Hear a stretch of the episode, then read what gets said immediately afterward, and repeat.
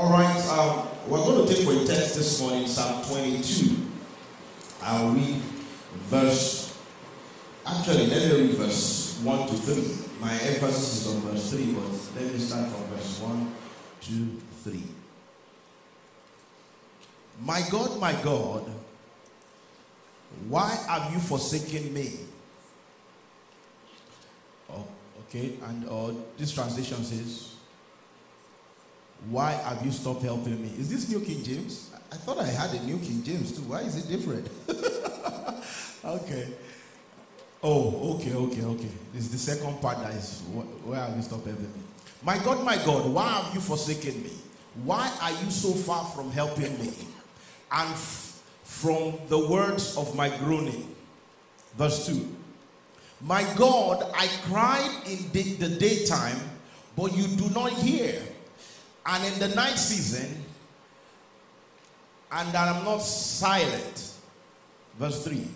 It says, But you are holy, enthroned in the praises of Israel. I will be talking on what I call wings of praise.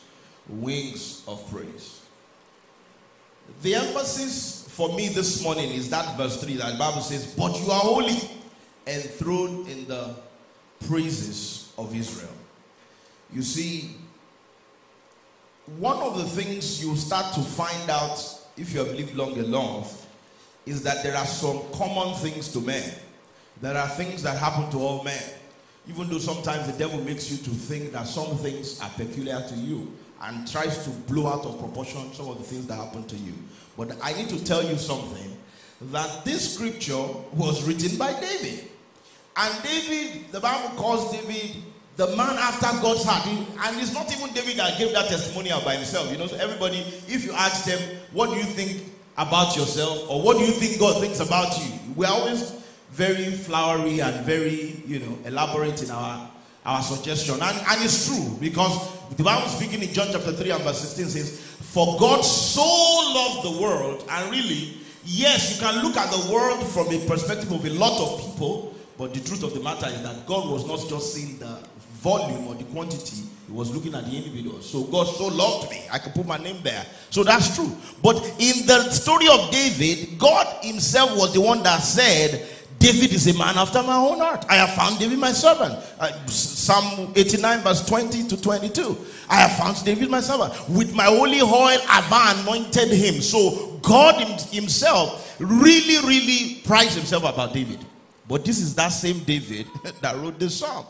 And then he now began to ask the question, My God, my God, why have you forsaken me? I'm here to tell somebody that um, even Bible people, even great people, also have low moments.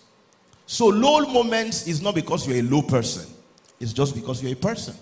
So, don't let the devil make low moments in 2024 make you feel like, wow, what just happened to me? Welcome to the club. Welcome to humanity. It is the burden of wearing this thing called flesh. You will have tribulations. The Bible says, there are many, many are the affliction of the righteous. Because some people think affliction is the same thing as iniquity, as sin.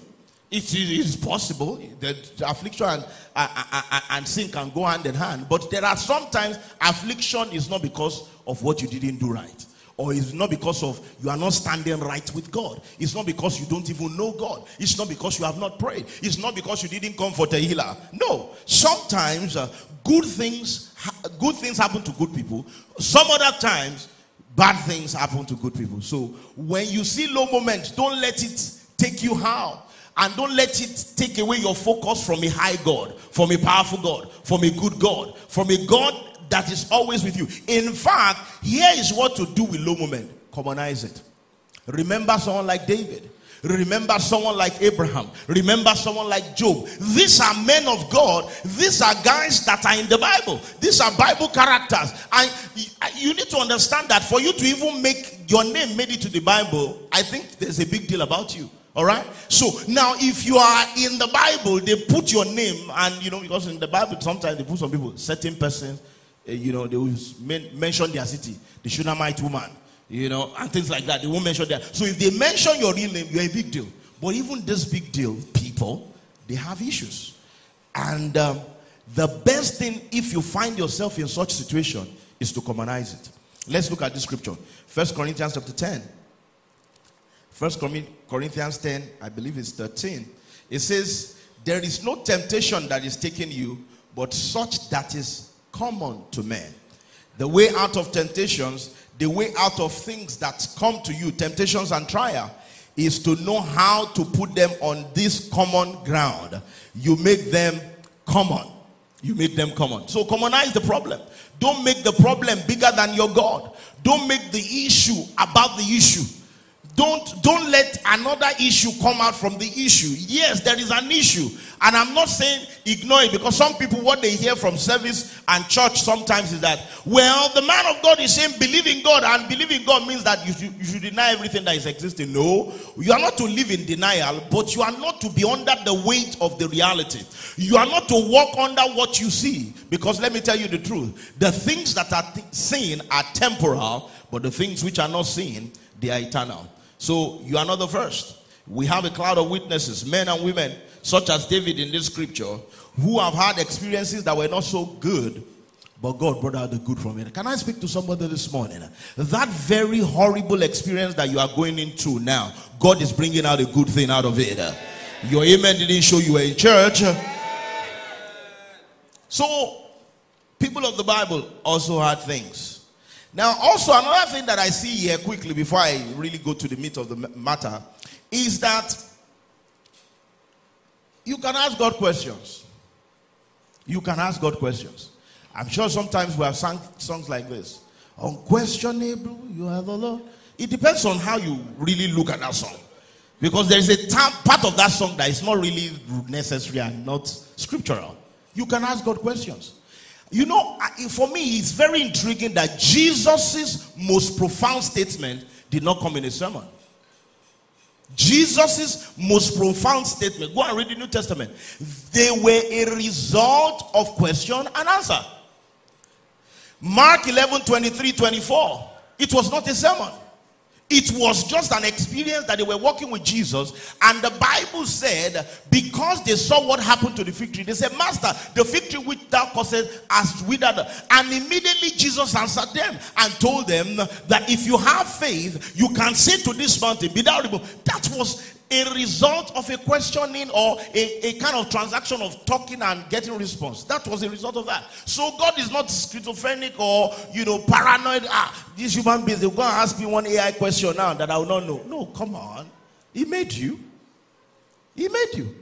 He made you with the mouth. He made you with reasoning. In fact, he says, Come, let us do what? Reason together. Because sometimes some people don't know that God wants you to think. No, he gave you a mind to think. In fact, when you come to Him, the Bible says in Romans chapter 12, it says we should not be conformed to this world, but be transformed by the word Renewing. Can somebody say renewing? It didn't say removing. Because sometimes that's how we think in church. We think that, well, I, I do, when it is with God, you know, faith is not logical. It is true. But faith is not also stupid. Amen? Can somebody say amen?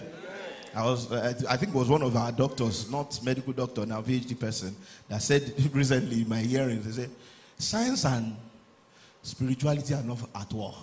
They are not fighting. Can somebody say amen? amen. Of course, there's sometimes science says all kinds of bloated things, you know. Uh, you know, people came from ape and all that, you know. And over time, science will now backtrack and find out, ah, some of the things I say. Of course, science sometimes jump ahead of himself and say all kinds of things. But it is possible to appreciate science, to uh, be given to thinking, and still be scriptural and still be godly. Can somebody say amen to that? So you can ask God question. The only thing that is not necessary and you should not do is to question the character of God. You can ask God questions. You can ask God questions. But to now say, God, are you no more God? Or you not start to doubt and put question mark on the integrity of God. That's where there's a problem. So in this place, David was asking God a question, and God did not say that that was a bad thing. In fact, even in the book of Job, you know, there was all kinds of conversations happening in Job. The reason why God gave a very interesting and not so uh, a pleasant answer to Job later on was because Job now began to, they pushed him to start questioning the person of God. So God wants you to ask questions. And I want you to look at 2024 like that because there are some things that will not change until somebody questions it. The reason we read about the story of Jabez was because there was a day he said, Why is this so? Sometimes some people don't know that it is the day that enough become, uh, it is the day that you are tired of being tired that things start to change. It is the day that you come to the place and say, Why is this happening in my family? And there are people listening to me this morning. By the reason of this thing that you are hearing, you should question something. You should question some parents. You should question, Why is it that I have shown up and I have not seen the things that they said I was going to see? What is the problem? What is responsible for this? And that may now start a journey for you to get to the answer because except you ask the right question, you may not get the right answer. The reason some of us are not getting the right answer is that we're not right asking the right question. There is a dimension of you coming to a space where you are asking the right questions that God begins to provide you with the right answers. And I want to speak to somebody this morning. God will give you an answer of peace. You didn't hear me. God will give you an answer of peace in the name of Jesus. Now, to balance that question and answer thing, and if you later start to read in that uh, Psalm 22, you start to see some things that even David was saying that I feel like you need we need to also put balance. The fact that something is written in the Bible does not mean I have to say it to myself. It's not even every Bible character that said the right thing at every time. There are sometimes a Bible character says something and in the light of other scripture and the integrity of who God is, you know that they were not representing God. You know that they were just speaking out of the experience. For example, look at this scripture. In verse 6 of that same uh, um, Psalm 22 that we read, the Bible says, This is David speaking. He said, But I am a worm and no man, a reproach of men and despised by people. You know, some people will go and read this Bible passage and say, since David said it, and what David said, Jesus quoted part of it. You remember now? When Jesus was hanging on the cross, Jesus said this same thing. He said, uh, My father, why have you forsaken me? So some people immediately think that everything that follows that must mean that I must say no. But if you come and begin to say this, it will be inconsistent with other parts of the Bible. Because the Bible says here that David was saying is a worm. David was saying that is less than a man. Eh, but that's not true. He says, I have loved you with an everlasting love. He says, You are the apple of my eye. The Bible said, When he created you, he said you were very good. Now, how do you become a worm? So I want to I want to balance that question part that as you ask questions, as you say things, make sure that you always speak in line of scriptures. All right? So from this passage, one of the things we can conclude is that Bible people have issues. Uh, you can ask God questions. And sometimes Bible characters too can be very funny. And they may say some things that are out of line of scripture. And if you see those things, balance it with the other scriptures and hold fast to that which is your present reality in Christ. Can somebody say amen to that? Now, let me say this that God's silence should not be mistaken for his absence. Because David was asking question here. And in verse 2, he says he, he, that he's not silent. And he's saying that he's not silent as suggesting to God that God, you are silent. But me, I'm not silent. God, I'm talking, I'm praying, I'm asking questions, but you are not. But I want you to understand this morning that the silence of God is not the absence of God. The fact that God has not said anything. The fact that even Jesus, when he was praying this prayer and say, Father, Father, why have you forsaken me? It didn't mean that God was not present. It didn't mean that God is not absent. Sometimes God is silent because He's doing work in the background. Sometimes God is silent because God is making things to happen for you. I want to let somebody know. Some of you are here. You started praying and fasting. Where the what now? The can somebody remind me? If you are fasting, remind me. You should remember. You are just fasting. Oh, okay, okay. Huh? Huh? Who is reminding me? Some people are not even sure that we are fasting. Oh my God. Okay, we are fasting. 18. 18. Is he 18? 19. 19. so 17, 18, 19. Either one. but we are fasting. And some people will have been asking questions, will have been praying. Or even before this fasting, some people have been praying and asking questions from God. And it seems as if God has not heard. Let me tell you the truth God hears every single uh, prayer. You know, one of the songs that was sung this morning that uh, the incense can arise. Our prayer is an incense good smelling odor. And our God is not just a prayer hearing God, He's a prayer answering God. Can somebody say amen? amen? So when He's silent, it does not mean that He is absent. So there are many people listening to me this morning that it feels like God is silent. It does not mean it's absent. So how can I stay focused? How can I stay in the moment, even with all these contradictions? Uh, sometimes when I face issues, Sometimes when even I have asked a question and there seems to be silent, there needs to be a kind of orientation you need to have, which verse 3 of this Psalm 22 brings to us. It is an orientation that, but God is holy. That's what the Bible says here. Moses said, uh, said Moses, David said, but God is holy. Why does the holiness of God need to be brought to book in this place? You see, sometimes some people don't even understand why it is a beautiful thing for God to be holy. Because sometimes when people hear the word holy, they feel like, ah, that's that aspect of God that doesn't want me to enjoy what I like. No. It is the aspect of God which He also wants to manifest in your life that talks about God being complete. It talks about God being complete. I read this uh, definition about holiness or holy in the in one of the dictionaries that I read and it says holiness can mean sacred, it can mean set apart, but it's actually from an old English word that, that is uh, spelled H A L, and I pronounce hal, and it means whole, whole, complete, not fraction. No, not pieces, not fragmented, not broken into pieces. So when you remember the holiness of God, you know that God is complete. You know that God is, there is no fragment in Him, there is no pieces in Him, there is no, uh, you know, you come to Him, you are not sure what to get. You come to Him and you are not, He may not be in a good mood. No, He's a whole God, He's a complete God. That means that if I come to Him, or if David came to Him in the Old Testament and Emmanuel comes to Him now, I can be sure that the same God who was whole and holy in the time of David is still the same God in my time.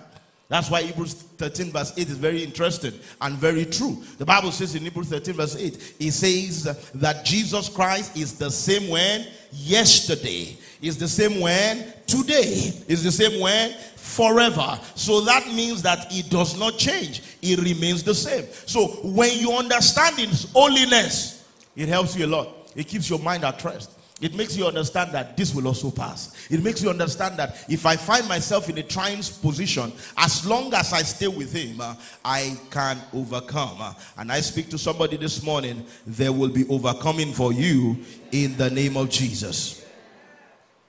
So it's from that is completeness, it is from that is wholeness that He had to everything in our life. And the Bible says, This complete God, this whole God, he, he flies on a frequency, and one of those frequencies is praises. He says, But you are holy, you who is enthroned on the praises of your people. It's as if when his people begin to praise him, and this word praise here is tehillah. When his people know how to do tehillah, and tehillah does not have to be 24 hours, amen. We just praise God for 24 hours as we, f- we feel is good, especially to begin the new year, you know. Um, so if you can praise God for five minutes, we are going to praise God this morning, and it will not be 24 hours. Amen. Just for in case you were thinking, are we going to do Tehillah again like we did two days ago? We are going to praise God. But you see, you need to understand that God does something with your praise. God does something in the midst of your praise. There is a there is a dimension of God that God is everywhere. You, you, you probably know that from just basic definition and basic understanding of God. God is everywhere, including places you didn't think He would be in, including bad places. God is everywhere. But God is everywhere does not mean God is manifestedly present everywhere. Because if you say God is everywhere, you may be tempted to think that if God is everywhere, when there is evil, why does God not step in? God is not everywhere manifestedly in the way that He should be, in the way that heaven should be affecting earth For God to manifestly show himself in places, he has to be involved. He has to be invited so that he will be involved. So the invitation can come in the place of prayer. The invitation can also come in the place of praises. And so this scripture is telling us this morning that God rides on the praises of his people. When his people begin to praise him, you need to understand that something happens in that atmosphere. You are bringing the manifest presence of God to be there. God has been there before you showed up, but God now is involved or is invited in a way that he shows himself. It's as if God has been in the house, but he was a tenant. Now, imagine when you now switch the role of him being a tenant to being the landlord, you know the, the, the roles are different now. So the, he's occupying a space there, but when you now make him the one in charge, the his responsibility, so to say, has changed. So when we begin to praise God this morning, I want you to see it from that perspective that I am handing over things to God. I am making God, even though He's aware by the fact that He knows everything, I am now making this particular situation now is responsibility to take care of it. And you are going to see awesome things in your life in this morning service and in this 2024 in the name of Jesus. I want you to know that as we begin to praise God this morning, there will be healings. Can somebody say amen to that? The Bible speaking in Malachi chapter 3, uh, 4 verse 2, the Bible says, There is healing in his wings. So when we praise God, when we invoke and the God who inhabits the praises of his people, the God who is enthroned in the praises of his people, will begin to heal people. There are people that will be healing, healed in this service. There are people that have family members that the healing from this service will touch your family members. I thought I was speaking to some people that are hearing me. In the name of Jesus. So healing will flow on our praises this morning. What will also happen on our praises this morning? Instructions will be given. You see, sometimes we miss precious things that happen in the presence of God.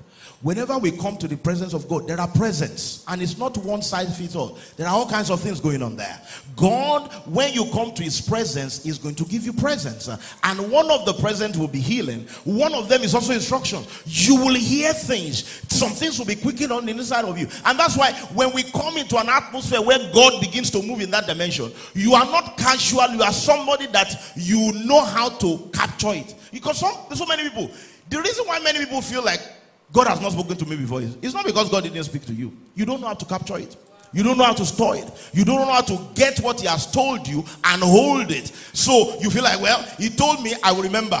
he told Habakkuk, I'm going to tell you some things, but write it down. Even he, when he was going to give the Ten Commandments, remember, he wrote it down and gave it to Moses. When Moses broke it in anger, he wrote another one. Why does he need to do that? Can't it depend on his memory? Is because when you appreciate what is about to come, more of it will come.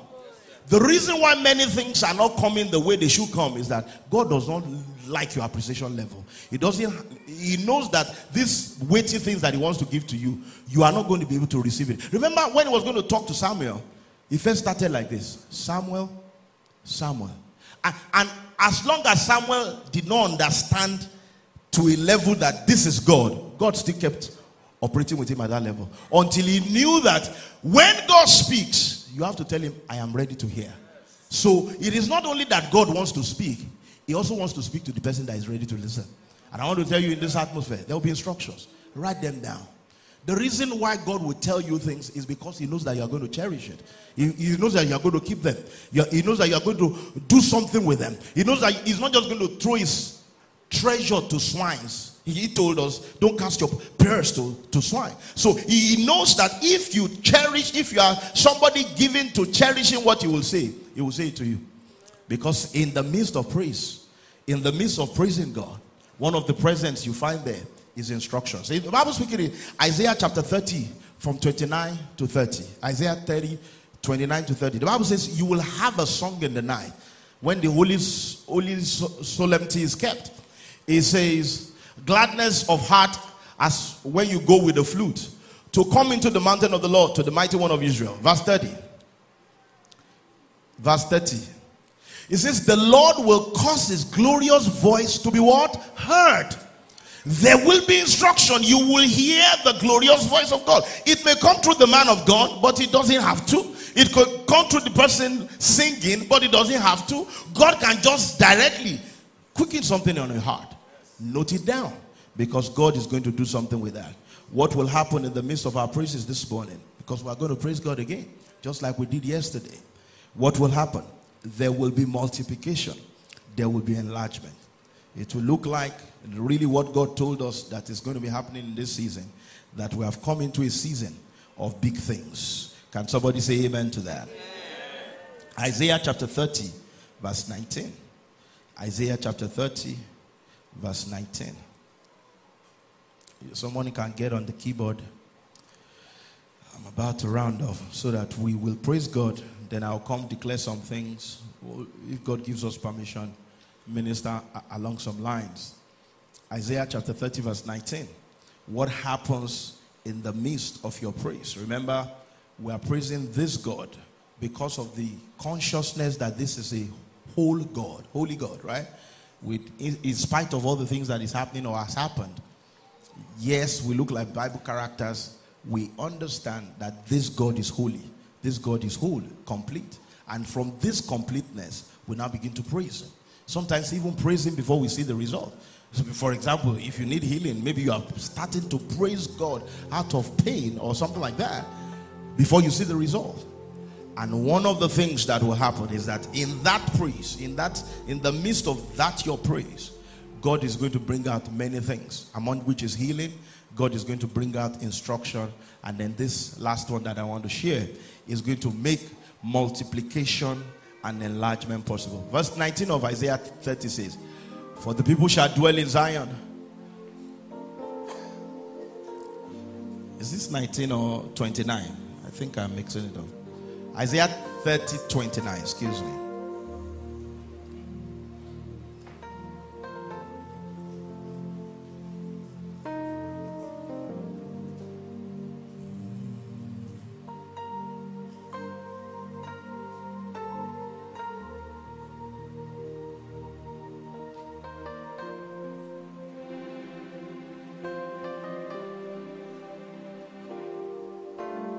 That's not his.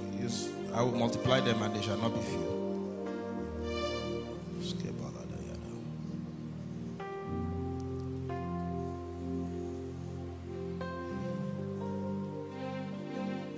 It's Isaiah 30 19.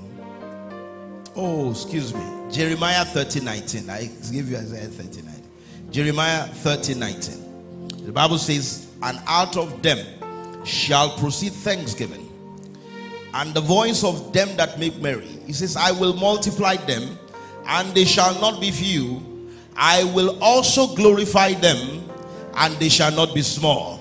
I thought those people came to church this morning. Let me let, let me go over it again. The Bible says, Out of them shall proceed thanksgiving, and the voice of them that make merry, I will multiply them multiplication is better than addition. Let me say it again. I will multiply them. It says, They shall not diminish, they shall not be few. I will also glorify them, and they shall not be small. You are holy, the one that dwells in the midst of the praises of your people. And in that praise, there will be healing.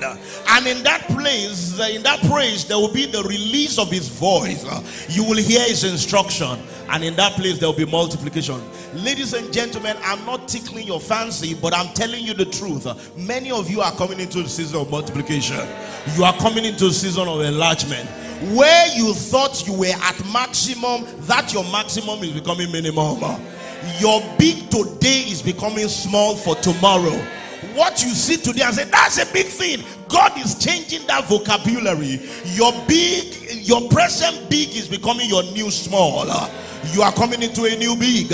So I want you to be expectant as we praise God this morning. We are not just doing something we normally do after Tehillah. No, no, no, no, no. We we are walking a principle that we see David talk about in this scripture and what God can do through the praises of his people is going to be doing this morning. And so, my challenge to you this morning is this look to Jesus and leave. I want you to focus your eyes on Him as we praise Him this morning. I don't want you to come and focus your eyes on any other thing, not even the music. You will sing the music, but focus on Jesus. Make sure you are looking at Jesus, and as you look at Him,